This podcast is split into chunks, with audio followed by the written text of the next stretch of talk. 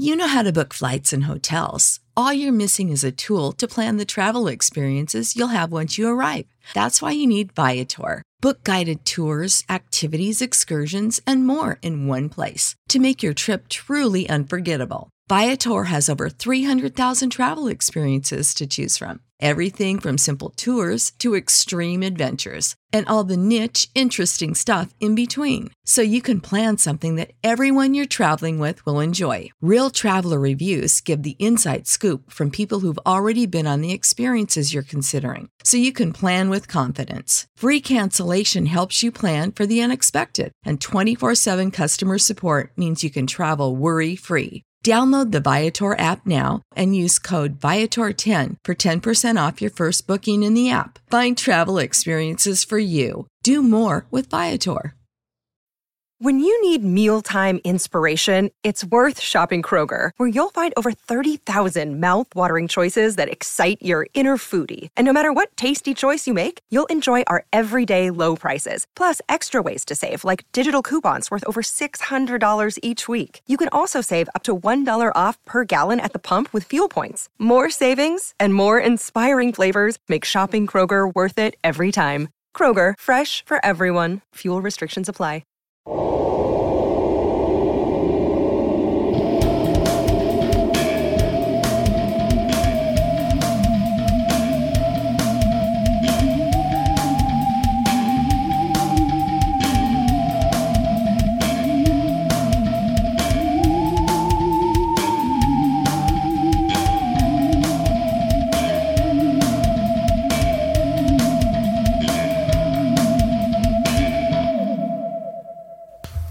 Puntata numero 44 di Fantascientificast, podcast di fantascienza e di cronache dalla galassia. Un caro saluto da un raffreddatissimo Paolo Bianchi e da un uh, medio raffreddato Omer Serafini.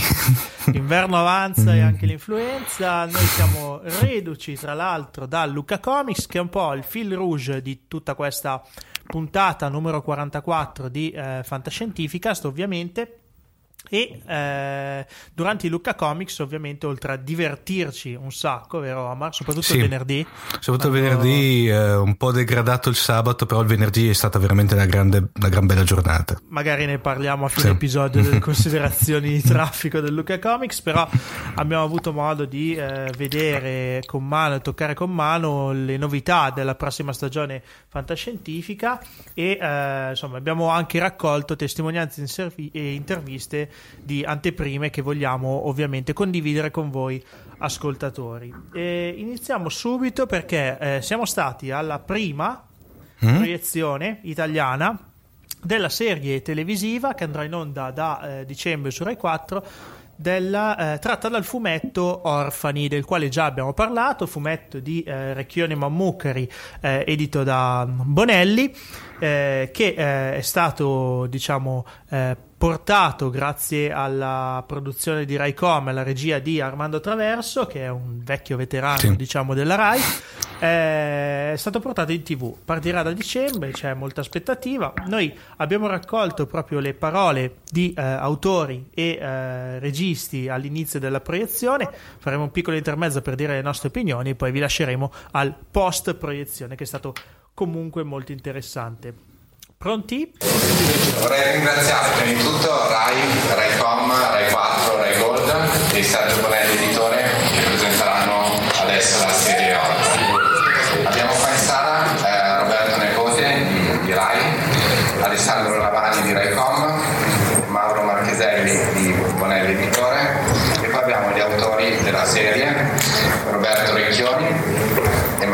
Emiliano Mamucari e Armando Traverso. Grazie mille, passo la parola a Roberto Grazie mille.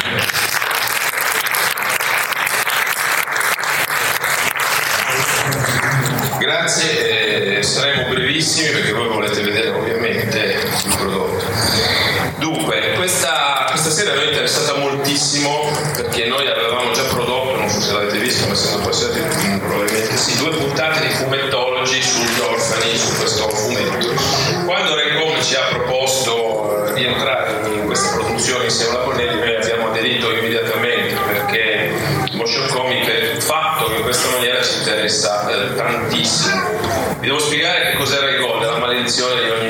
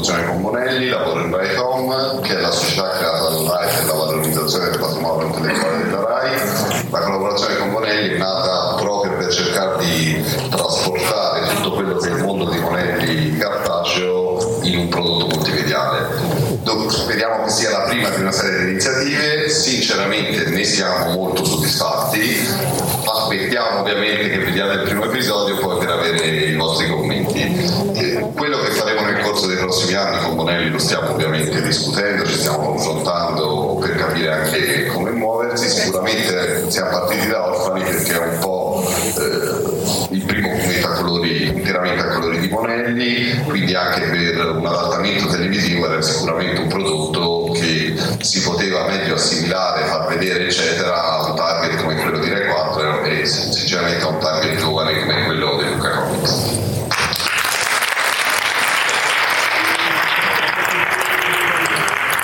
adesso Mauro Marcheselli, il direttore editoriale della Monelli Editore.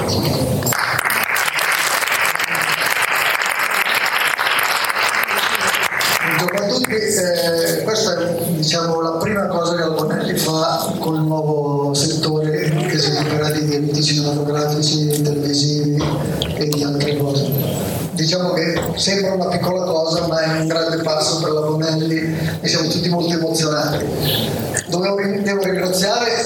in casa editrice non si sono occupati di questo prodotto perché veramente ci stanno dando il sangue, il tempo, le notti, anche perché i tempi sono veramente stretti per riuscire a, ad arrivare il prima possibile. per Ricordo che il 6 dicembre noi saremo in televisione, credo verso le 21.30 su Rai 4. 18.30, ah, 18.30 su Rai 4 e quindi visto che stiamo parlando solo 30 iniziativa, veramente stanno facendo i salti mortali se non di più. Vediamo, questa è la prima cosa, noi abbiamo grandi progetti, grandi aspirazioni, chiaramente non, non, non saremo mai la Marvel o la Disney, però ci proviamo, vediamo cosa succede. Per adesso grazie a tutti e buona visione.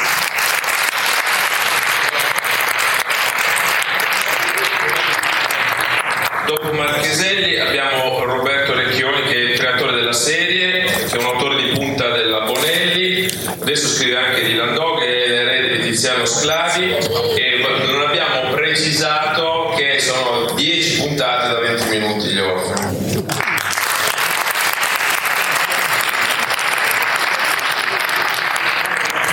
È un momento un po' surreale per me, nel senso ho sempre sperato che la Bonelli facesse cose di questo tipo, quindi sono emozionatissimo. Io e Emiliano che abbiamo, Emiliano, eh, abbiamo fatto questa serie lavorandoci molto, lavorandoci davvero tanto, ringraziamo la Bonelli, la RAI, ringraziamo Frame by Frame e tutti quelli che ci hanno dato la possibilità di, di trasformare qualcosa che già ci piaceva tanto, perché ci hanno messo tutto l'amore e la passione possibile in qualcosa che ci piace ancora di più.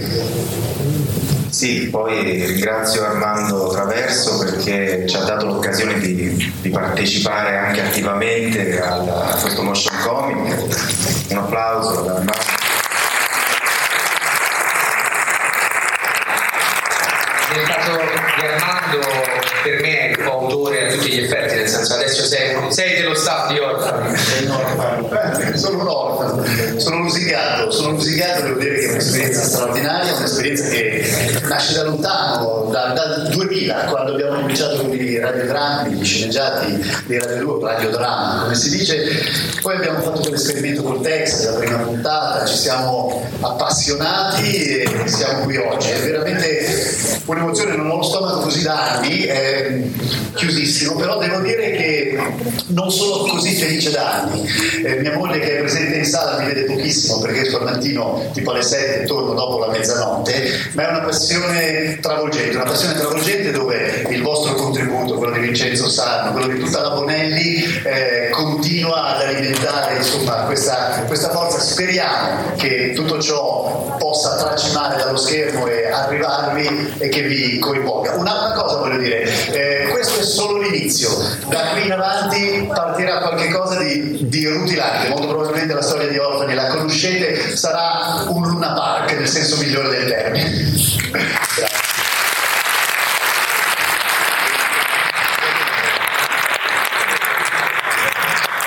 Allora, ringraziamo ancora Emiliano Mammuccheri che è il disegnatore, Armando Traverso che è la regia e la sceneggiatura. Non rimane che guardare Orfani e vi chiedo di subito, guardate anche Rai 4 che abbiamo bisogno. Grazie. Dunque, eh, la proiezione è stata molto bella, Sì. devo dire, molto suggestiva Sì. come, come serie. E, e tra Bella la- l'altro, e tra l'altro Sì. devo dire Paolo, una cosa che ho, ho in maniera postuma eh, apprezzato era anche la location, quel cinema lì al di là del freddo, che era cosa, però era veramente, era veramente ca- bello quel cinema come dove hanno proiettato. Sì, eh, diciamo che giusto per dare Mm. il clima agli ascoltatori, fuori c'erano 25 gradi e dentro Mm. al cinema probabilmente ce ne saranno stati 15, Sì. quindi siamo letteralmente congelati all'interno del, ah, su- sui nostri sedili. Eh, detto ciò, eh, c'è da dire che, eh, come dicevo, la, la proiezione è stata molto gradita dal pubblico e anche da noi. Eh, giusto per dare due eh, indicazioni, poi ovviamente le diranno anche gli autori nel- nelle parole che abbiamo registrato. La tecnica utilizzata è quella del motion comics. Sì. Che alla gente dell'età di Homer, scusa. Esatto, Eh, no, no, ma è vero, è vero. Il motion comics è quella famosa, eh, come dire, famosa tecnica utilizzata da, da- dalle varie gulp e super gulp nelle varie Fumetti sue TV, fumetti esatto. TV. Nick Carter oppure il gruppo TNT che se li ricorda, ma anche alcuni supereroi. Ma forse ancora prima, Paolo, te proprio lì non eri nato perché ero piccolissimo io. Anche gli eroi di cartone, che era una serie andata sempre quando la Rai era ancora in bianco e nero, eh, intorno ai primissimi anni 70, per cui parliamo di qualcosa come 71-72. Parliamo di una cosa che Sì. assolutamente non ho, no, no, No, cosa giusto sia. per la cronaca, tra l'altro è, è la, è la sigla, la sigla con cui introduciamo la rubrica di Antonio Simonetti, è la sigla di, di- di, appunto di, di Lucio Dalla, tratta da quella, da, da quella serie lì. eh. E lì proprio è stata lanciata quel tipo di animazione molto semplice, ma Pa- eh, Paolo, io direi estremamente suggestiva. molto italiana, possiamo dirlo. Sì. Non so se ci sono, pe- penso che anche all'estero andasse. eh, Sì, sì, sì, Però boh, nell'immaginario nostro Mm, forse è sì. rimasta un pochino di più. Certo, è una motion comics eh, proiettata nel ventunesimo secolo. Sì, perché- molto 3D, molto 3D direi, anche se non in 3D, però molto con una resa di profondità molto maggiore ovviamente rispetto a, a quelle che eravamo abituati noi. Però ti ho detto Paolo, io l'ho trovata estremamente suggestiva. Molto J.J. Abrams, anche un sacco di, Sì. di lens flare, Flare, esatto. robe del genere. sì. Comunque, Mm. vabbè, or- ormai oggi sono d'obbligo. Comunque, sì, una motion comics portata all'ennesima potenza per eh, ovviamente essere compresa ed apprezzata dal pubblico eh, giovanile di oggi. Quindi, Mm. sicuramente un lavoro molto bello. La musica, la, mus- musica. La colonna sonora era strepitosa. Veramente Se continua cosa... così, davvero la musica fa tanto in questo No, no, è una cosa. Da, non- adesso non, non voglio, ma da pelle d'oca, veramente. Quindi la ascolterete a dicembre, poi i Sì. dettagli ovviamente cercheremo di metterli il più possibile nelle note. Attualmente non mi viene in mente l'autore, l'abbiamo cercato prima dell'episodio Mm. Sì. ma non, non- non, eh, Mm. non c'è, non, siamo riusciti a trovarlo, quindi ci sforzeremo per trovare eh, il nome dell'autore delle musiche e eh, bravo alla regia Armando Traverso. Armando Traverso è, come dicevo, un veterano della RAI, ha condotto diversi programmi per ragazzi, ne ha seguito la produzione. Quindi eh, per la RAI diciamo che è un'istituzione, quindi Mm. la Bonelli ha fatto un'ottima scelta a mio avviso a mettere lui alla eh, regia, insomma lo sentirete è anche un personaggio poliedrico e molto entusiasta per il progetto, quindi eh, ci crede davvero, quindi chissà eh, Orfani eh, dove andrà a finire, anche perché la Bonelli a livello di fumetti è già partita con eh, uno spin-off, mi sembra. Esatto, sì, eh, eh, Ringo mi pare che si Ringo, intitola esatto, Ringo. quindi Eh, ricalca le orme di uno dei protagonisti. Onisti, poi il nostro buon Antonio Serra ci aveva buttato lì un qualche cosa, per cui sembra che per intenderci l'uni- l'universo, l'universo ecosistema di Orfani non rimarrà fine a que- non si chiuderà su questi due su, questi due, su queste due serie. No, l'hanno lasciato intendere anche gli Mm, autori durante sì.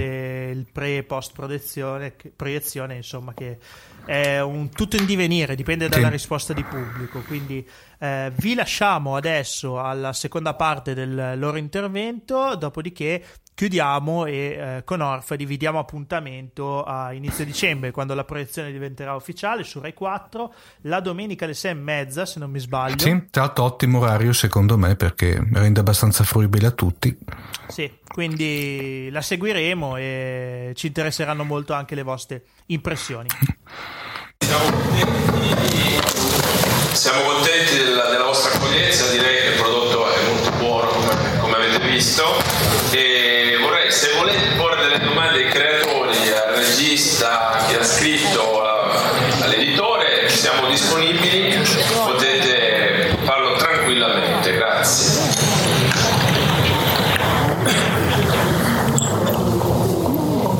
Ciao.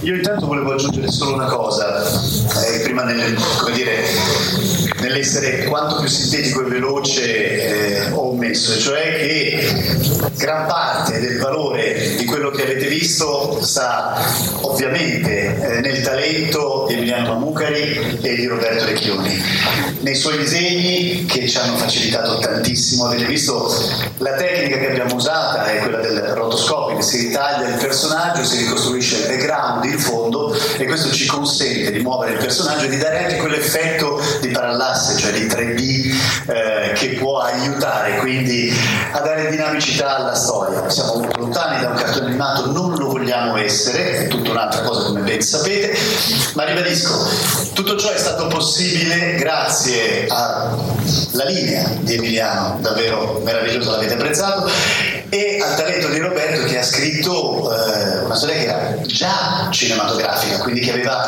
dei ritmi, dei tempi eh, che ci hanno consentito di lavorare. Tutto questo naturalmente si sono sommati i consigli loro, i consigli di Vincenzo Sarno, i consigli di tutti quanti ed è stato, devo dire, quindi un, un progetto collettivo a cui tutti quanti abbiamo partecipato. Eh, vi preannunciavo eh, l'espressione, non so quanto felice sia stata quella del Luna Park, ma volevo solo dire che la storia la conoscete, avrà un, un andamento crescente e rutilante e, e sarò felice se la, seguiate, se la seguirete perché ne potrete apprezzare ancora di più eh, il dinamismo e, e l'evoluzione di questo tipo di approccio, dunque di questo tipo di tecnica. Grazie.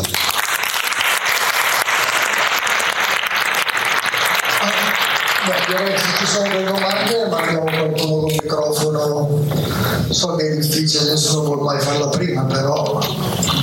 Ok. Lui, devo dire, è, interessato, gli farei un applauso, è la voce di Ricco Giovane.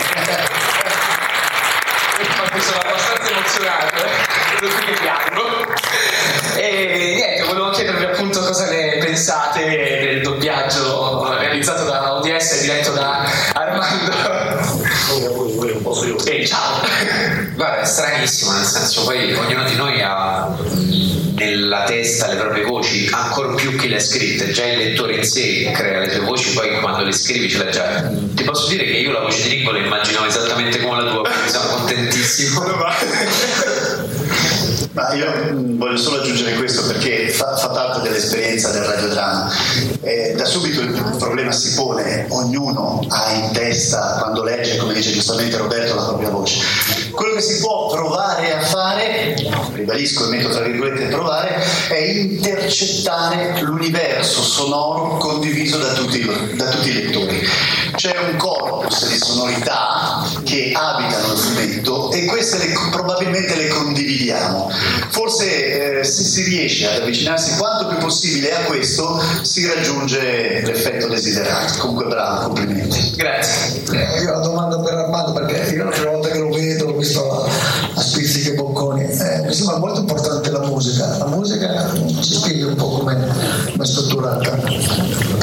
Le musiche originali sono di Luigi Seviroli, il sound design eh, di Simone Lampedone, entrambi, scusate qui sono di parte ma lo dico a mio giudizio, straordinari. Eh, la musica come è strutturata? Allora, qui si impone un paragone molto alto, io chiedo subito scusa, perché paragone è quello tra eh, Sergio Leone e il grande maestro Ennio Morricone. Perché questo? Perché le musiche vengono scritte appositamente eh, per il motion comic. Quindi noi facciamo una prima stesura, un primo videoboard in cui mettiamo insieme tutte le vignette. Prima ancora abbiamo fatto il cosiddetto parlato, cioè mettiamo insieme tutti i dialoghi. Queste due cose vengono abbinate, do questa traccia al musicista e lui compone. Sulla base di questo ci si confronta per le durate delle scene, per che cosa io desidererei che venga sottolineato e quindi col musicista e sound design si crea questo flusso comune che dovrebbe poi andare di pari passo. Altre domande non di parte? Anche critiche, eh, così magari ci serve. È una mistica? Ah, più o meno sono maschio.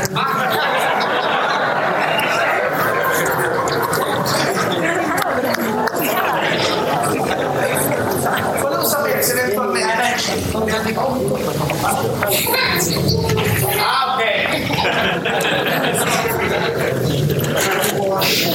Salve, scusate un attimo di distrazione, volevo sapere se eventualmente da qui in poi finirà eventualmente con la serie o saranno due enti separati, insomma eh, cercherete di trasporre eh, chiaro e tondo da eventualmente altri media, fumetto e quant'altro a um, una serie originale oppure volete andare di pari passo, come la, appunto come una visione d'autore?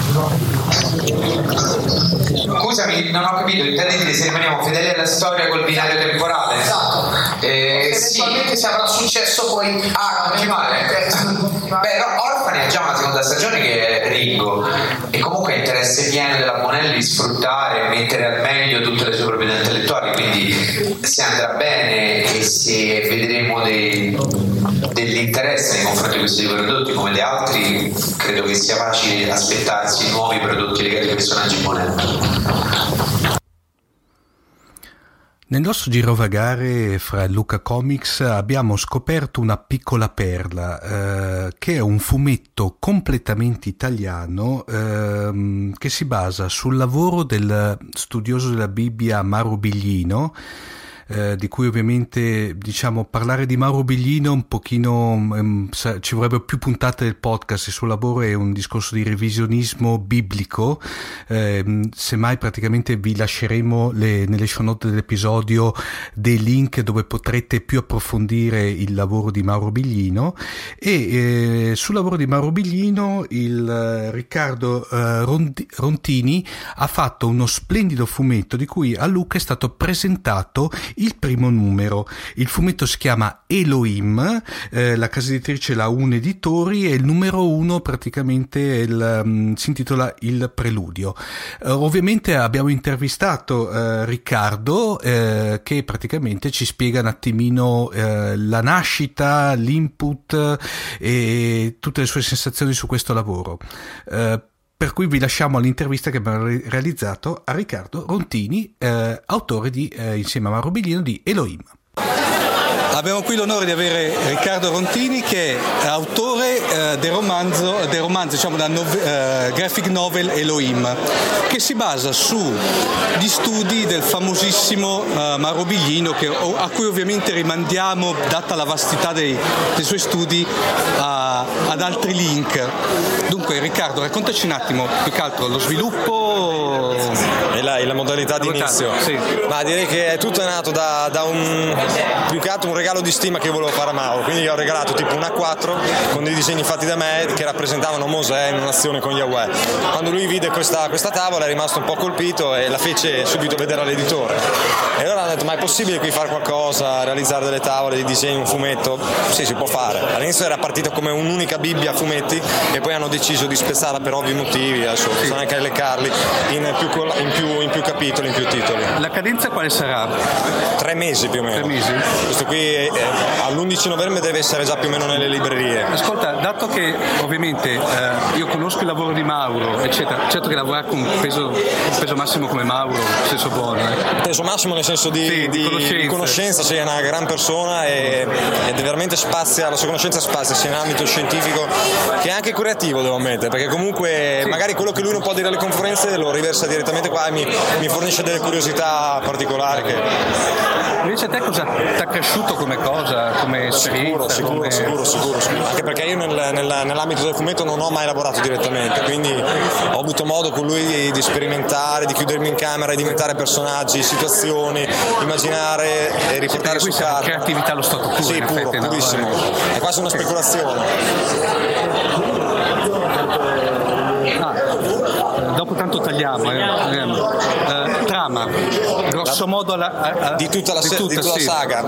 Allora, praticamente è un po' difficile da dire. Comunque, in breve, è un racconto.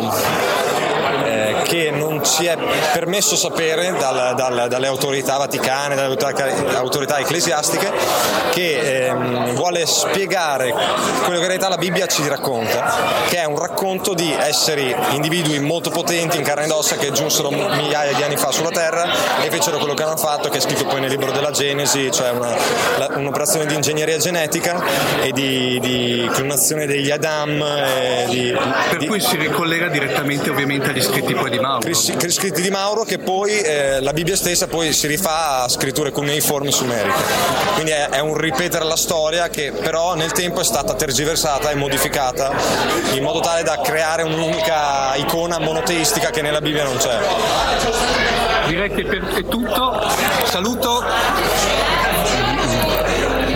Grazie, ciao. Grazie a voi.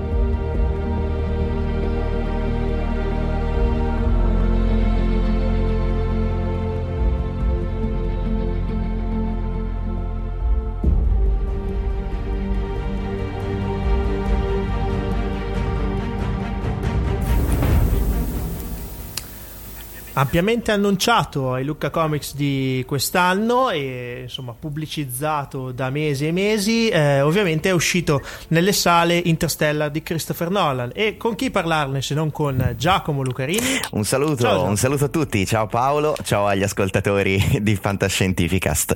quante volte ti sei sentito il trailer di Interstellar? Ma, direi una media di 100 volte al giorno per 4 giorni, quindi il trailer finale me lo sono gustato nel padiglione della Warner dove lavoravo, sì, un minimo 400 volte direi, sì.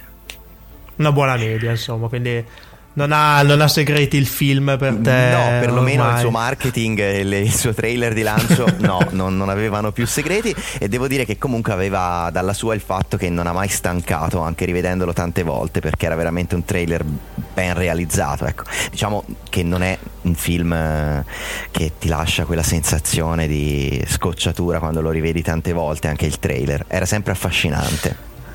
Ok, arriviamo oltre il trailer al film. Il Ovviamente è uscito nelle sale. Certo. Io sono andato a vederlo ieri, quindi sono preparato in questo caso. Molto bene, molto bene. Io sono andato immediatamente il primo giorno del primo spettacolo, come potevi immaginarti. E, e beh, il risultato è che eh, ragioniamone con razionalità come piacerebbe a Nolan. Non facciamo Sì. né i provocatori né eh, ma analizziamo il film insomma in quello che è. Il film Anche perché si sta leggendo di tutto. ad- allora, il quindi- film Interstellar ha dalla sua il fatto che dura quasi tre ore, ma è un grande spettacolo che non ha mai eh, cali di tensione. Forse ci sono alle volte magari degli, de- degli sci- scivoloni un pochino. ehm, particolari nel, nel tono e in alcune, alcune cose di trama, però nel complesso è un film da cui bisogna togliersi il cappello, insomma, diciamo, dai. Ehm, Nolan ha sempre dalla sua il fatto che eh, pecca in senso buono di ambizione. Quando sei davanti a un film di Nolan, sai benissimo che sei davanti a un film eh, ambizioso che comunque non ti lascerà indifferente, impossibile e che avrà sempre delle cose molto belle e affascinanti. Io non sono È uno che ha un nome ormai su questo tipo d'approccio. Assolutamente sì. Anche il suo pubblico se lo aspetta. Assolutamente, forse si aspettava fin troppo. Ecco, possiamo dire che c'erano delle aspettative esagerate su Interstellar come il film definitivo che avrebbe portato l'ignoto, no? Eh, questo viaggio, esplorazione di altri mondi sconosciuti al di là della nostra galassia.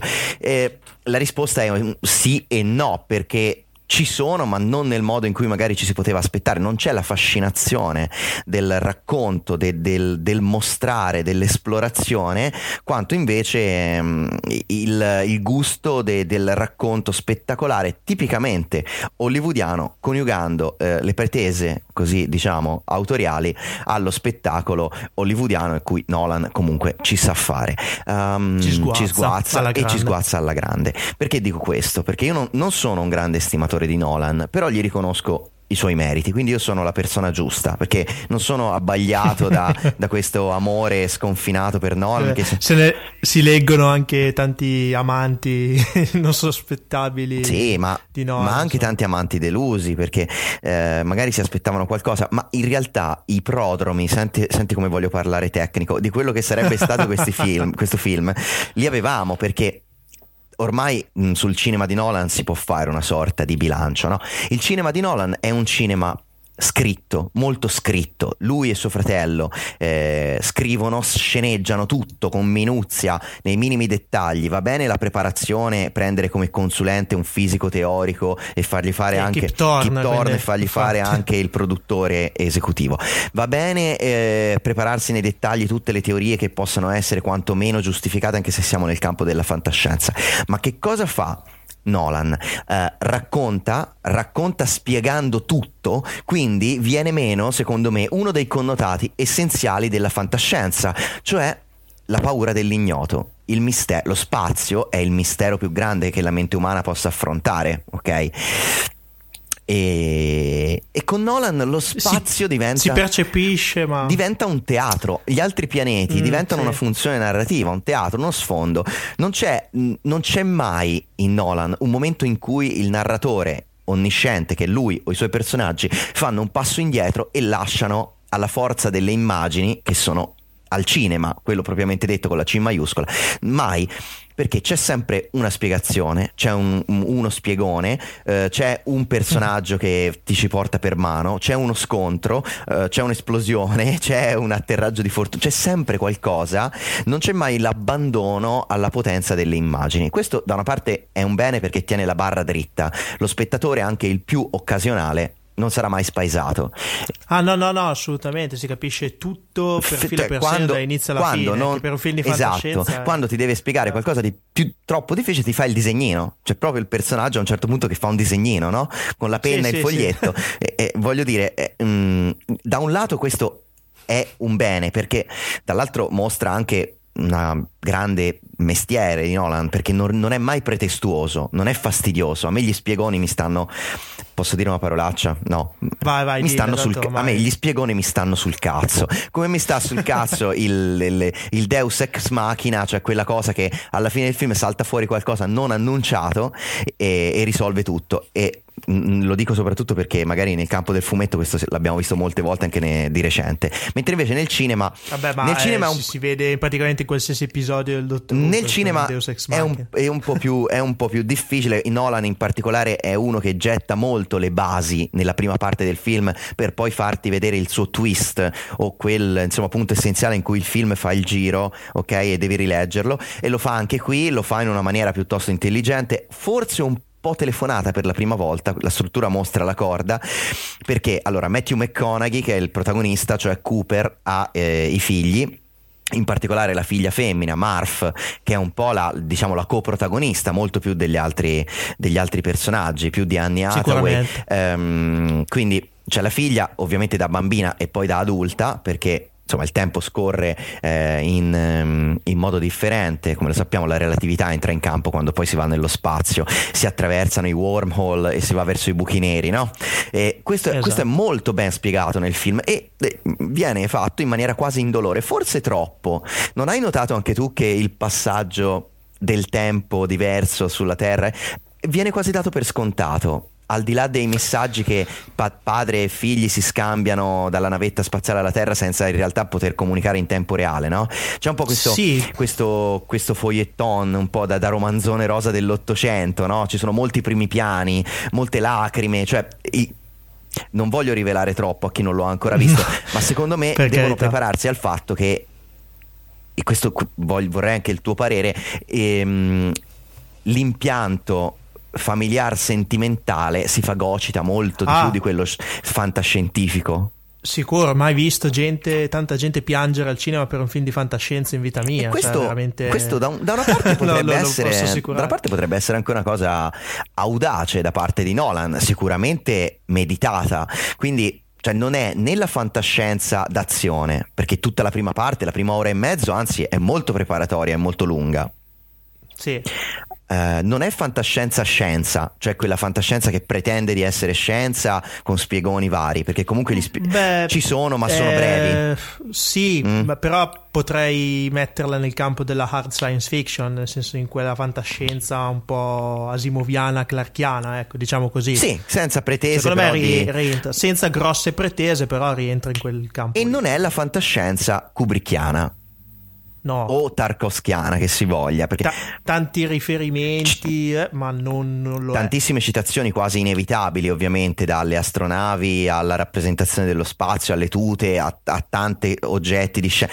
Però, mh, ma eh, dicevo, non è proprio quella matrice di fantascienza perché non è la fantascienza meditativa, barra, eh, diciamo così, affascinante nel senso che ti vuole affascinare con le immagini e basta. Eh, la grande differenza che tutti credo potranno notare dopo aver visto Interstellar visto che si faceva il parallelo kubrickiano all'inizio, no? Si diceva "Ah, Mhm. Nolan fa Kubrick perché vanno nello spazio in un'altra dimensione, un'altra galassia, ci sarà l'ignoto, ci sarà l'attraversamento del buco nero, eh, cioè in Nolan persino quando l'uomo piccolo nella sua infinitesimalità entra nel, nel mistero, nell'ignoto, nel, nel- nel buio, n- al di là dei confini del bene dello spazio, si ritrova in una rappresentazione ben strutturata. No? Eh, È vero. Lo diciamo Sì, sì, senza sì, sì. spoiler perché tanto non diciamo che- di che cosa si tratta, no? Tra l'altro è il grande, poi è il grande, no, la grande rivoluzione della trama de- de- del film, no? Sì, può piacere, esatto. non piacere, può sapere di già visto come non già visto, di certo non si può dire che Nolan non riesca a fare i puzzle come cavolo vuole e a far tornare tutto e a farti meditare sul paradosso.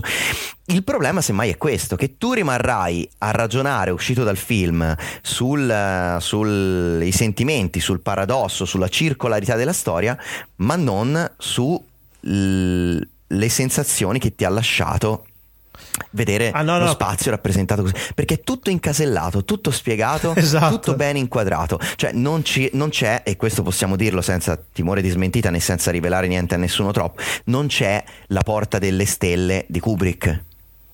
Non No, c'è l'ultima esatto. mezz'ora di, di 2001. Di psichedelia, chiaro, chiaro, chiaro. No, no, no. Questo non c'è. È spiegato dalla A alla Z anche le parti che magari possono sembrare andare in quella direzione. Questo può piacere Sono non spiegate. piacere, e soprattutto può non piacere a chi magari si aspettava un film di un alto tenore invece di un film, e qui possiamo dirlo perché Nolan l'aveva detto in tempi non sospetti, più Spielbergiano. Perché è Steven Spielberg, dai campi di mais all'abbigliamento di Cooper che sembra eh, no, il buon protagonista di incontri avvicinati del terzo tipo. C'è un po' questa cosa Spielbergiana, la famiglia, il nonno, i bambini.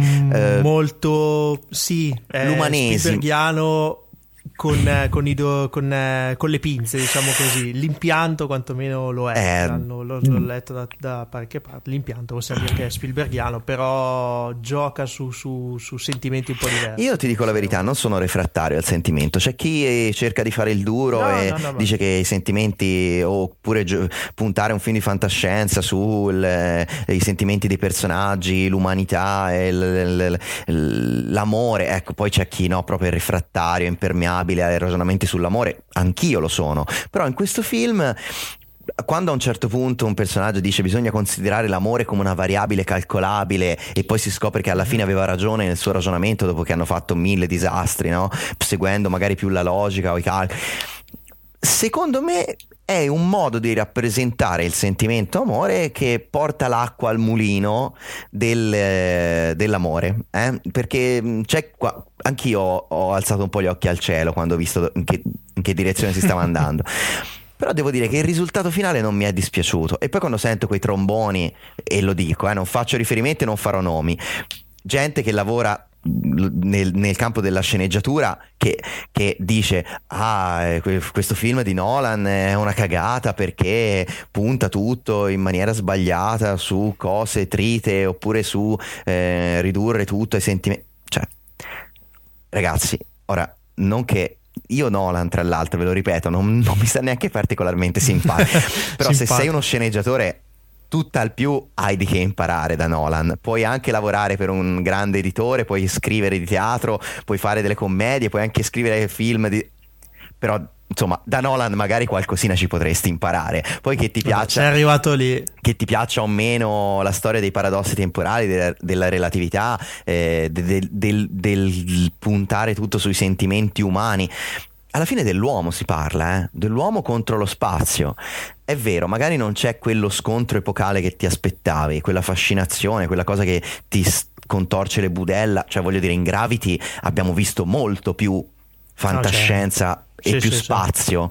Uso questo termine fantascienza perché poi c'è stato un grande dibattito scienza, fantascienza, insomma, film drammatico, ecc- però eh, in Gravity c'era la paura dell'ignoto. Cioè io, Sì, io mi sono sentito ma- cioè non sentito male, ma sulla poltroncina, se sei uno spettatore di quelli che si lascia andare alla forza delle immagini del cinema, Ti viene l'angoscia. ti viene l'angoscia, soprattutto nella prima parte, cioè quando mh, Sandra Bullock è alla deriva nello spazio, cioè, cioè il, il silenzio, il vuoto, il, cioè era tutta un'altra cosa.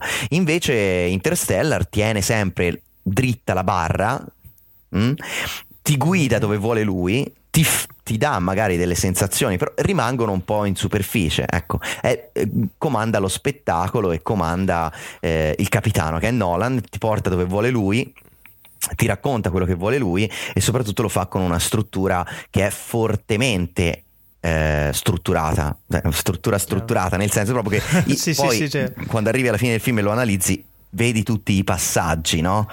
Questo è un po' il Chiaro. problema di Nolan, che poi è un problema che è un problema non problema, cioè i suoi film hanno proprio questo schema, no? Ehm, Che seguono da- dall'inizio eh, Esatto, cioè, cioè antefatto, premessa, eh, indizi, dramma, Stia- scontro e poi va bene, e poi tutta la risoluzione fino al twist che ti fa capire tutti gli indizi che c'erano alla fine e quindi anche qui moderatamente c'è questa struttura. Giacomo, ci avviamo alla fase finale perché stiamo superando abbondantemente i 15 Sì, poi minuti. Ti faccio un'ultima. tutti. no, sicuramente invogliati ad andare a vedere, però eh, ti faccio l'ultima domanda. Ci troviamo davanti a forse, non voglio peccare di, ma forse il miglior film di fantascienza propriamente detto, tipo science fiction, hard science fiction degli ultimi 6-7 anni? È dura. Io io li considererei un- una coppia, perché sai che io ho questo debole per Gravity, quindi che tra l'altro sono due volti più o meno diversi. Allora, uno non deve fasciarsi la testa con Kubrick o con Tarkovsky perché se la rompe. Quella è una fantascienza che non riavremo, Ah beh, non riavremo mai più per motivi No. che dovremmo fare altre due puntate speciali per spiegare perché. Quindi non, Eh beh, faremo, non rimanere, impunta- non- non- non rimanere impuntati su questo punto. Gravity da una parte. Eh, Gravity da una parte dal, dal senso di cinema, grande cinema con la C maiuscola, immagine fa- e, e Interstellar dall'altra, grande racconto di fantascienza umana. Eh, io direi che questi due film hanno riportato la grande fantascienza al cinema, mancava da tanto la fantascienza diciamo seria e che venisse presa seriamente da tutti, Ehm, piaccia o meno poi lo stile di racconto, sono film che hanno dei meriti importanti, gli vanno riconosciuti, non userei la parola capolavoro perché tanto ormai è una parola che non ha più senso, sono film comunque capitali e importanti con cui ci dovremo confrontare eh, negli anni a venire, quindi direi che già questo mm, parla per la loro importanza. Ehm, Quindi non, eh, non ci troviamo davanti a un piatto di fast food, diciamo così. No, no, no, quello, quello di Nolan, di anche se hollywoodiano, è comunque un cinema autoriale che vuole andare incontro al pubblico, non vuole essere gelido e diciamo così. Lo, lo uso in, te- in senso buono, eh? Kubrickiano nel senso gelido, nel senso che era l'artista che ti squadernava la sua visione e tu potevi accettarla, non accettarla, interpretarla, chiaro. non interpretarla. Nolan vuole molto andare incontro al suo pubblico e toccare delle corde eh, come abbiamo detto, quei sentimenti che vanno oltre la semplice fantascienza algida oppure filosofica come poteva essere quello dei film eh, russi o, o inglesi de- degli anni 70. Chiaro. Allora, speriamo di parlare molto presto di un film che insomma ha toccato un po' la, la- la- la- la- ha stuzzicato un po' la, la- la fantasia o comunque la, eh, la bellezza in, eh, in tutti. Eh, mi sa che il prossimo film grosso di fantascienza all'orizzonte eh, segnerà il ritorno dei fratelli Wachowski. Eh sì, Penso. mm, Jupiter. Eh, penso- Jupiter, quindi aspettiamo febbraio, probabilmente ovviamente con Giacomo parleremo perché non, eh, non c'è solo questo al cinema, però la prossima pietra miliare, se vogliamo chiamarla così, del, della cammino della fantascienza al cinema sarà Jupiter. Eh sì, quindi sì, sì. Aspettiamo a febbraio. Grazie Giacomo. Grazie a voi. presto. Grazie a voi e un saluto a tutti gli ascoltatori. Registrato qualche giorno prima di Luca Comics and Games, ma assolutamente Luca centrico, è il nostro bar di prora di questa puntata numero 44. Bye.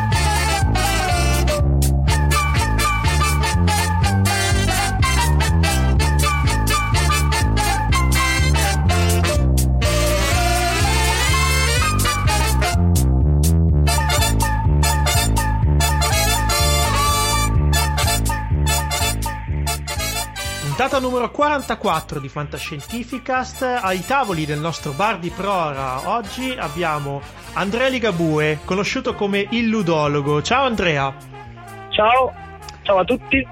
Allora, il ludologo, molti ti conosceranno già, dato che insomma bazzichi anche in, radio ogni tanto, ti sentiamo eh, come in veste di esperto di giochi da tavolo eh, un, po', un po' dappertutto. Però possiamo dirlo che sei uno dei maggiori esperti in Italia di questo genere di gioco e sei il fondatore di Play. Eh, come nasce il ludologo? Tu sei un ricercatore in ambito chimico, tra l'altro sono un chimico anch'io, quindi siamo colleghi, insomma. Qual è No. stato il trigger, il, il- il grilletto che ha fatto scattare in te la, la- la- la- volontà di, di trasformarti nel ludologo? No, allora diciamo che è stato un po' un consiglio di un amico ed in generale eh, il rendersi conto che comunque un'esperienza accumulata in tanti anni di giochi, eh, tanti anni di convention in cui eh, ho organizzato prima l'area giochi da tavolo, poi seguito l'ufficio stampa, poi il responsabile del programma, eh, mi avevano creato una rete di contatti e di competenze che poteva avere un valore, cioè un valore anche da un punto di vista commerciale. L'occasione diciamo di di fare il vero salto di qualità è nata eh, con la collaborazione con Lego. Lego quando lanciò la linea Games cercava in Italia un esperto di giochi eh, perché loro non avevano internamente degli esperti di giochi da tavolo ed era un campo per loro nuovo e diciamo, siamo venuti in contatto, ci siamo piaciuti reciprocamente e a quel punto lì mi sono reso conto che eh, potevo trasformare una professione. Nel frattempo diciamo, un percorso parallelo l'avevo fatto con le scuole, essendo io genitore eh, ero entrato per una porta preferenziale nel mondo delle scuole, ovvero come genitore con bambini nella scuola e mi ero reso conto che in quel settore lì c'era e c'è tuttora tanto da fare eh, con il gioco che può fare bene alla scuola e ai ragazzi e quindi diciamo contemporaneamente ho iniziato a fare formazione agli insegnanti spiegando quali sono i giochi, come si possono utilizzarli e andando a fare un esperto in classe. Uh-huh. L'ultimo filone nato proprio negli ultimi anni è il filone diciamo, dell'aiuto alla genitorialità, cioè, la mia esperienza di genitore che gioca con i propri figli ha secondo me un ottimo beneficio. Un gran valore, chiaro. Sì, un sì. gran valore anche in termini di rapporti familiari e questa cosa qua secondo me si può trasmettere. E, e l'ultimo è il campo delle aziende, cioè anche nel campo della formazione aziendale ci sono tanti che fanno esperienze di giochi in aziende e che non hanno un background di conoscenze di giochi eh, credo che il valore aggiunto mio o di altre persone che comunque vengono dal nostro settore, che quindi masticano 100, 200, 300 giochi all'anno, mm-hmm. eh, possa essere eh, diciamo, concorrenziale e migliore rispetto a un'esperienza di chi eh, fa giochi in aziende di giochi ne conosce 10 nella sua vita. Chiaro, chiaro. E, mh, la prendiamo un po' come una chiacchierata questa intervista, un po' come ti ho anticipato, quindi ti faccio già una domanda che è un po' fuori quello che ci siamo detti nel fuori onda. In Italia si gioca da ta- c'è, c'è tanto gioco da tavolo? Eh, dunque, non so se hai capito eh, la domanda. Eh, no, ho capito. Cioè, ci sono tante, diciamo, ci sono aziende che stanno puntando esclusivamente sul mercato italiano, anche diciamo, aziende eh, che sono sullo specialistico e che stanno facendo dei fatturati importanti e delle vendite importanti. Quindi, diciamo, un terreno e un mercato ci può essere. Che questo mercato attualmente sia eh, quello che è in altri paesi per quello che ho potuto constatare anche parlando con i vari responsabili aziendali non esiste, cioè in Italia diciamo c'è un monopolio fortissimo eh, di alcuni pochi titoli. Eh, e lì si ferma la cultura ludica del, dell'italiano. Eh, pochi titoli che vendono molto, difficoltà a far conoscere nuovi titoli, quindi eh, è un mercato sicuramente in crescita, in espansione eh, non è paragonabile al mercato tedesco ma neanche al mercato francese per dare un'idea anche solo dei paesi che ci sono vicini. Chiaro, chiaro, quindi c'è ancora tanto da fare e nel darsi da fare tu eh, diciamo sei il, il, master diciamo così di Play che è una realtà ormai consolidata nel panorama italiano la fiera del gioco ci racconti un po' come è nata magari se ci puoi dare anche qualche anticipazione in merito a quello che ci dobbiamo aspettare il prossimo anno, se puoi. Ovviamente. Allora, la premessa importante è, e secondo me è proprio uno dei forti valori di Play. Io non sono eh, il master di Play, Play non ha un master, ma eh, fortunatamente un'associazione uh-huh. che è il Club 3M che da anni organizza Modcon prima e Play poi che esprime ogni anno uno staff di 6-7 persone che lavorano in maniera cooperativa e coordinata e questo secondo me è il grande valore aggiunto di Play, quindi non, non un singolo ma un gruppo, un gruppo affiatato con dietro però un'associazione. Lo storico Gruppi... Club 3M, insomma, esatto. l'associazione ludica più, più, antica d'Italia se vogliamo. Esatto, siamo, ci siamo dal 1981, la storia di Play è lunga perché nasce dalla convention itinerante, la convention nazionale di giocatori che un ah. tempo viaggiava di città in città e a Modena veniva una volta ogni quattro anni, poi nel tempo questa convention diciamo, le associazioni in grado di soddisfare quelle che erano le richieste dei giocatori e di un'organizzazione che diventava sempre più grande sono diventate poche e per qualche anno diciamo, la convention è rimbalzata tra Modena e Padova nel 1999 la convention nazionale è, eh, si è radicata su Modena col nome Modcon e tranne un anno eh, che è ritornata a Padova è rimasta a Modena fino al 2006. Uh-huh. Eh, ha raggiunto i limiti di quella che poteva essere una convention di giocatori, sia in termini di spazio che di crescita.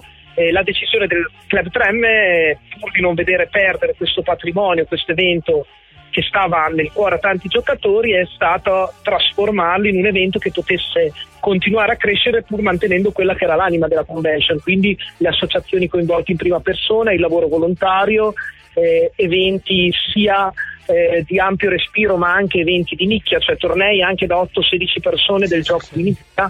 Eh, ci siamo mossi nella fiera di Modena che è stato un partner da questo punto di vista qua molto eh, interessante e lungimirante che ci ha dato tutto l'appoggio che poteva fare prendendosi a carico quelle che erano la parte amministrativa e il rischio commerciale lasciando a noi del Club 3M la direzione tecnica e artistica della manifestazione.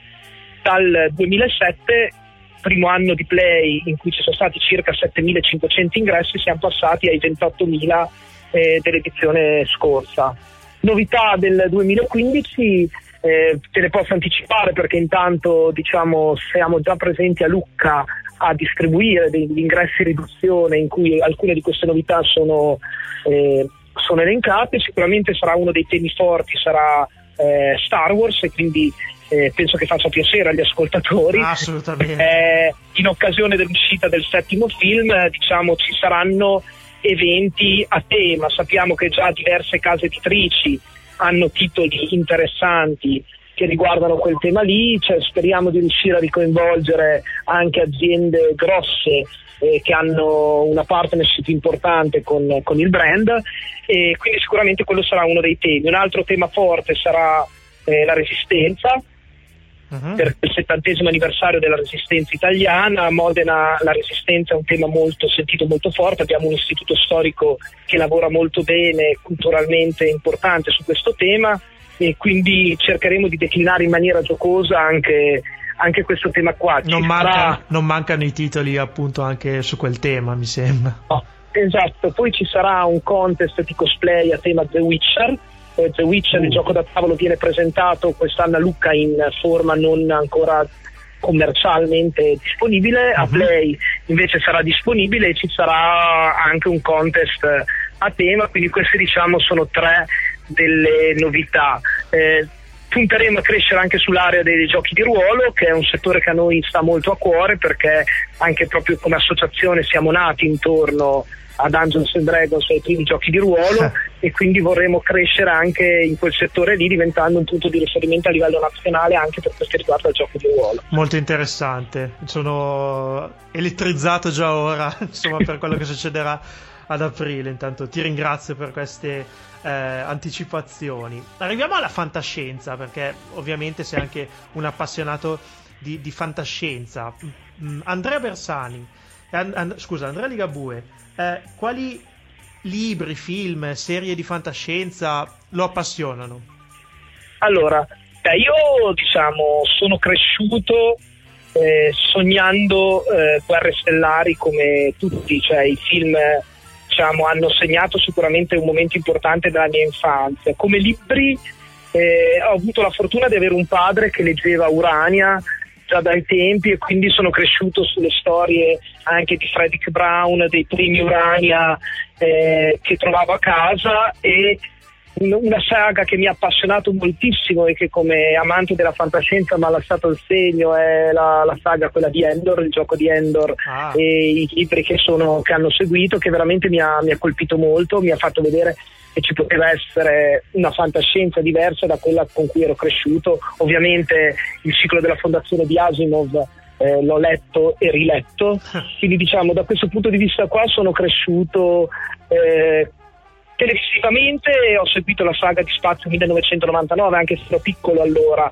però la guardava mio fratello e io a ruota eh, delle ultime serie ho, ah, ho seguito eh, Visitors, mi era piaciuto, non so quanto venga Quella, valorizzato. L'ultima, l'ultima serie, il remake? Il no, no, no, no, io avevo visto l'originale, ah, il remake non l'ho visto. Tanto, okay. E delle ultime, diciamo, l'ultima che ho seguito in maniera più o meno costante è stata Battlestar Galactica.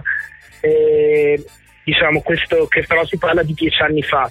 Eh, Ormai diciamo, non, guardo, non guardo molta televisione, devo dire devo dire la verità, preferisco leggere, e leggere libri e, e giocare. Insomma, stare, stare, sul filone un pochettino più materiale. Beh, Battlestar Galactica, tra l'altro hanno pubblicato anche un paio di giochi, uno di carte e uno strategico, se non erro. Esatto, sì, sì, sì. Quello di carte non è secondo me particolarmente efficace, ce l'ho, l'ho provato, invece il gioco da tavolo è molto molto bello perché riesce a creare secondo me quella che era l'essenza di quella serie lì, cioè il fatto dell'incertezza dell'identità delle persone, di questa lotta contro un nemico che non si capisce mai che faccia abbia. E il gioco lo ricrea molto molto bene questo qua, anzi è un gioco che secondo me eh, consiglio sicuramente a chi ama la fantascienza e ha chiamato quella saga, quella saga lì. Ho capito. Allora, in questa puntata abbiamo parlato un sacco di Luca Comics and Games perché diciamo, siamo presenti, stiamo intervistando un po' di persone. Quali novità in ambito ludico a Luca 2015? Hai già citato The Witcher, eh, ovviamente la lista penso sia lunga. Sì, The Witcher non sarà presente, cioè sarà solo in demo. Okay. Eh, no, sul tema diciamo fantascientifico sono diversi titoli. Io amo molto la saga di X-Wings, la serie di X-Wings Miniatures. Ah, molto bella. Eh, e, e escono alcune espansioni, escono gli assi imperiali, eh, esce una nuova espansione di Netrunner che è un altro gioco eh, in cui si vede secondo me una mano importante, cioè l'autore di Netrunner, il gioco Android Netrunner, il gioco di carte, è Richard Garfield che è l'autore di Magic, uno che i giochi di carte collezionabili li ha inventati. Eh, è un gioco molto molto profondo, molto molto bello, ne esce un'espansione anche quella Lucca. Poi io sono molto molto incuriosito da un nuovo modulo eh, per il gioco di ruolo di Savage Wars che si chiama Warzone l'alba degli eroi che è un modulo che diciamo, ambienta Savage Wars in questo eh, futuro in cui fantasy e tecnologia, magia e tecnologia si mescolano insieme eh, dagli autori di Warzone il gioco di carte collezionabili. È un'ambientazione molto molto bella secondo me molto molto affascinante anche come illustrazioni molto evocativa e sicuramente diciamo, è una cosa che, che guardo e aspetto con, con curiosità. Eh, queste diciamo sono le novità proprio se vogliamo rimanere nel tema fantascientifico stretto, se invece ci vogliamo allargare a quello che può essere una fantascienza con commissioni sul fantastico, c'è sicuramente King's War Festival, eh, il gioco diciamo ambientato ne, nel mondo di Lovercraft che verrà pubblicato da Strate Libri di Chiarvesio eh, e Gianluca Santopietro è molto molto interessante, secondo me prende diciamo, le meccaniche di Kingsburg che secondo me è stato uno dei migliori prodotti italiani di sempre e, e le ripropone in, con un'ambientazione diversa, quindi quello sicuramente, mm-hmm. esatto, quello sicuramente è un altro titolo e Iperborea che è un altro gioco che secondo me è molto bello che ho seguito da vicino perché l'ho playtestato a lungo e ne ho seguito lo sviluppo per gran parte della sua storia ed è un titolo importante che sta avendo anche dei riscontri molto importanti a livello internazionale. Non ricordo, è italiano anche questo, per Borea se non erro, no? Borea, eh, sì sì, autori sono Chiarvesi e Zizzi e l'editore Asterion. Okay. Sempre parlando di italiani, un altro titolo che ecco per diciamo per amanti della fantascienza e del fantastico, più del fantastico che della fantascienza in questo caso, che non amano titoli molto pesanti ma divertenti e intelligenti, c'è Dark Tales eh, pubblicato da Didi Giochi, anche questo di un autore italiano, sempre di Zizzi, che è un gioco di carte molto molto simpatico, molto molto carino, eh, che si può giocare da due a quattro persone. Dico, l'ho giocato a Essen e pur essendoci tanti titoli nuovi mi sono fermato a fare almeno tre partite, eh, perché sia a me che a mia figlia è piaciuto molto. Eh, ne vale assolutamente la pena. Niente, sfruttiamo fino in fondo la tua competenza, la tua presenza, allora per chiudere questa intervista lasciando magari agli ascoltatori un paio di consigli oltre a quelli che hai già dato perché ne hai snocciolati parecchi in questa chiacchierata su giochi fantascientifici, diciamo anche, anche non recentissimi. No, ecco allora, eh, sicuramente guardo un gioco che eh, sta, adesso stanno facendo una ristampa in eh, numero limitato della terza edizione, bellissimo è Space Hulk. Space Hulk eh, nasce diciamo dalla commissione tra quello che è il mondo del Warhammer 40.000, eh, che è un mondo molto affascinante con eh, eh, diciamo forti suggestioni all'Alien. è un gioco in cui un gruppo di marines spaziali vengono scaraventati dentro delle vecchie delle astronavi, delle basi spaziali dove ci sono questi alieni. Il gioco è semplice ma molto molto bello, diciamo ha ispirato anche un videogames che non so quanto di nicchia sia stato ma che a me è piaciuto moltissimo che si chiamava Incubation aveva delle meccaniche di gioco molto molto simili. E è assolutamente un gioco secondo me da provare. Un altro gioco se togliamo quelli che ho già consigliato cioè avevo già consigliato Android avevo già consigliato sì. Star Wars X-Wing è Race of the Galaxy. Race for the Galaxy è un gioco di carte eh, diciamo in cui essenzialmente i giocatori colonizzano pianeti e sviluppano tecnologie in una gara a eh, diventare diciamo i padroni della galassia. È un gioco semplice alla portata di tutti con una rigiocabilità pazzesca. Io ne avrò giocato non meno di 50 partite, tuttora diverto a giocarlo. Sono uscite davvero tante espansioni, una addirittura nuova quest'anno, che quindi ne estendono eh, la longevità e per chi cerca sempre cose nuove, però ha un meccanismo veramente semplice, semplice e alla portata di tutti. E direi che con questo sono al finito, se no potrei andare avanti no, con lo so, tanti lo so. altri perché io amo molto la fantascienza, amo molti giochi fantascientifici, purtroppo in, in famiglia non riesco a giocarli tanto perché tranne mio figlio e gli altri invece non amano fantascienza e quindi Immagino. Eh, su Space Hulk ti devo dire, ho provato, ho, più che altro ho visto le miniature in ludoteca e sono rimasto impressionato. Dettagli veramente molto più alti rispetto a quelle di, di Warhammer 40.000 classici, tanto che tanti giocatori mi hanno detto che stanno comprando la confezione per, per uh, rimpinguare l'esercito e avere qualcosa di meglio da, da dipingere. Quindi veramente notevole, sì, devo, devo ammetterlo. Niente, eh, Andrea, ti ringrazio molto per la disponibilità e per averci dato così tante suggestioni. Figurati, grazie a te e insomma se hai voglia di parlare ancora di giochi io ci sono, sono sempre disponibile. Oh, alla grande, allora ti ricontatteremo molto presto e ci vediamo sicuramente alla Play il prossimo anno. Grazie Andrea. Ciao, buon gioco a tutti.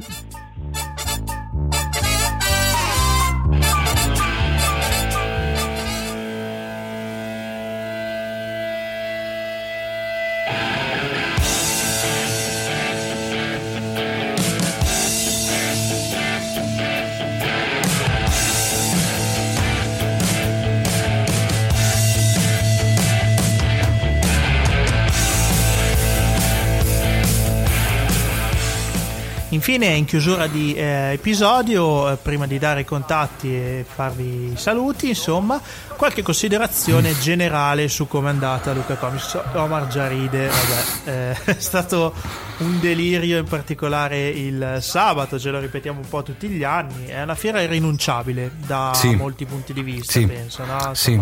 Ci si diverte, si incontra un sacco di gente, potenzialmente insomma eh, l'anno prossimo sicuramente ci torneremo perché le novità che vengono presentate a Lucca sono comunque importanti, è la fiera di riferimento in Italia, Sì. una dei più grandi in Europa. Per cui è- è- ha una certa importanza. È un must sicuramente, poi l- la qualità degli interventi è sicuramente importante Mm. per il lavoro che facciamo. La logistica, ecco, come sempre lascia un po' a desiderare. Ho letto qualche intervista del patron di Luca Comics eh, i giorni scorsi dicendo che eh, l'anno prossimo lui vorrebbe privilegiare l'accesso agli stand a chi paga il biglietto. E in effetti non ha tutti i torti perché penso che eh, i problemi logistici siano, logistici siano derivati più che altro da, da chi gravita intorno alla città, insomma, no? Esatto, direi che fondamentalmente co- cosa succede? Si ha un, un doppio traffico, una doppia tipologia, no? si diceva Paolo, la tipologia di quelli che potrebbero essere gli interessati a- al- agli eventi, al materiale e, e gli operatori nel settore che purtroppo si scontrano con la massa di gente che avviene proprio per l'evento Luca Comics eh, e ciò Una gran massa di gente Sì. va in giro per, eh, insomma, nelle aree a libero accesso per divertirsi. Sì, sì, esatto, giu- giustamente, per l'amor del cielo, eh. Giustamente, non, non c'è nulla di male, però chiaramente questo crea qualche disagio Disagio. da un punto Mm. di vista di traffico Sì. a chi vuole accedere alle aree a eh, pagamento, quindi eh, alle aree di fiera vera e propria. Eh, chissà, insomma, è una bella sfida perché Luca è una città di 90.000 abitanti che si ritrova No, ad no. avere una popolazione più che raddoppiata Sì, praticamente in in quattro sì. giorni all'anno e non è, non è semplice. Io stesso mi sono ritrovato in una brutta situazione, Omar lo sa, insomma, parcheggi in tripla fila e ma- mia macchina ovviamente nella fila in mezzo, quindi non è stato simpaticissimo, però per carità sono inconvenienti che se ci si fa una risata sopra si attraversano, però sarebbe il caso magari di Sì. sistemare eh, una volta per tutte. Non vogliamo dare tanti suggerimenti, io penso che già andare nella direzione di privilegiare chi vuole accedere agli stand eh, sia già un'idea eh, più che buona. Insomma, Esatto, esatto. Realizzarla, in bocca al lupo agli organizzatori di Luca Comics. Però sicuramente va nella direzione anche di quello che, che discutevamo eh, nel, nel marasma no? Sì. Eh, durante i giorni di fiera, perché ovviamente si finisce anche a discutere di queste cose. Grazie a chi c'era alla Tana del Boia, Sì. pochi ma buoni, quindi Esatto. Luciano, Antonella eh, e Combriccola, Simone che ci ha fatto visita, chi è rimasto bloccato nei parcheggi voleva venire perché ci hanno mandato qualche messaggio e è stato bello, l'anno prossimo magari ci organizzeremo diversamente. Ma io poi, poi Paolo facciamo a questo punto, anche se va bene, fanno parte dell'equipaggio, però cosa io ringrazierei anche Alberto e Giacomo. Ah, eh, ovviamente Alberto e Giacomo. Giacomo che praticamente ha perso la voce, Giacomo Lucarini, per questo che non c'è in questa puntata in effetti. Dopo quattro giorni eh, di eh, duro lavoro allo stand della Warner Bros. E, e di una cura Ludovico con tutti, i nuove, le nuove, con tutti i trailer delle nuove uscite Warner, praticamente. Sì, praticamente si sta sognando di notte, Notte. che per carità sono bei sogni, però eh, prendete uno psicologo a quest'uomo e ciao Giacomo e Alberto ovviamente che è stato di grandissimo supporto anche quest'anno. Ha avuto anche l'onore di presentare Oh. eh, un, un giocone, diciamo, Eh, insomma, un, il- un gro- un- grosso giocone. un grosso giocone, insomma, il gioco di ruolo ideato e comunque realizzato sulla figura di Rocco Siffredi, quindi veramente importante, diciamo, come gioco. Alberto ha avuto l'onore di presentarlo, si sa che Alberto è un, eh, un personaggio che, che- che- che vive il Luca Comics da quando praticamente è nato. Esatto, chissà com'è andata quest'anno la caccia al Maccaluso. Eh? Prossimo- Non so, non ho avuto tracce su internet, chiederemo perché Mm. mi interessa molto anche a me la cosa, quindi sicuramente chiederemo. E direi che a questo punto eh, diamo i contatti e chiudiamo l'episodio. Ok, allora eh, i, i nostri contatti che sono la nostra pagina internet, per cui il sito internet www.fantascientificast.it con la sua annessa casella di posta elettronica info chiocciolafantascientificast.it abbiamo i nostri canali social per cui abbiamo la pagina Facebook eh, mi raccomando like like like Like like, però. e likeate a tutto il mondo estendete i like che tanto non costano niente che è Fantascientificast il nostro canale Twitter che chiocciola Fantascicast e buon'ultima la nostra pagina eh, Google Plus che è Fantascientificast Sì, eh, detto ciò, noi vi diamo appuntamento tra un paio di settimane con la puntata 45. Non potete lamentarvi perché abbiamo fatto uscire tre puntate nel giro di una settimana e mezzo. Mamma mia. Quindi a- avete tantissimo materiale eh, da ascoltare, sul quale riflettere, magari commentare sui nostri canali. Vi lasciamo, ovviamente state certi che anche la puntata 45 spaccherà. Ciao a tutti. Ciao.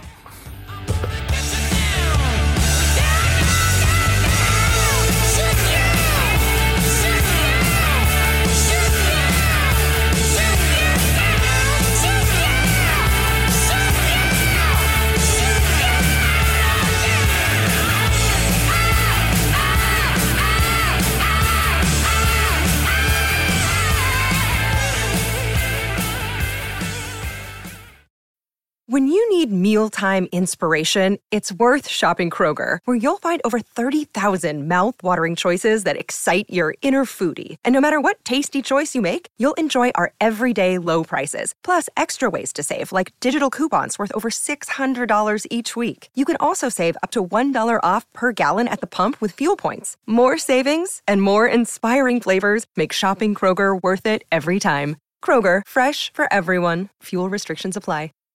Save big on brunch for mom, all in the Kroger app. Get 16 ounce packs of flavorful Angus 90% lean ground sirloin for $4.99 each with a digital coupon. Then buy two get two free on 12 packs of delicious Coca Cola, Pepsi, or 7UP, all with your card. Shop these deals at your local Kroger today or tap the screen now to download the Kroger app to save big today. Kroger, fresh for everyone. Prices and product availability subject to change. Restrictions apply. See site for details.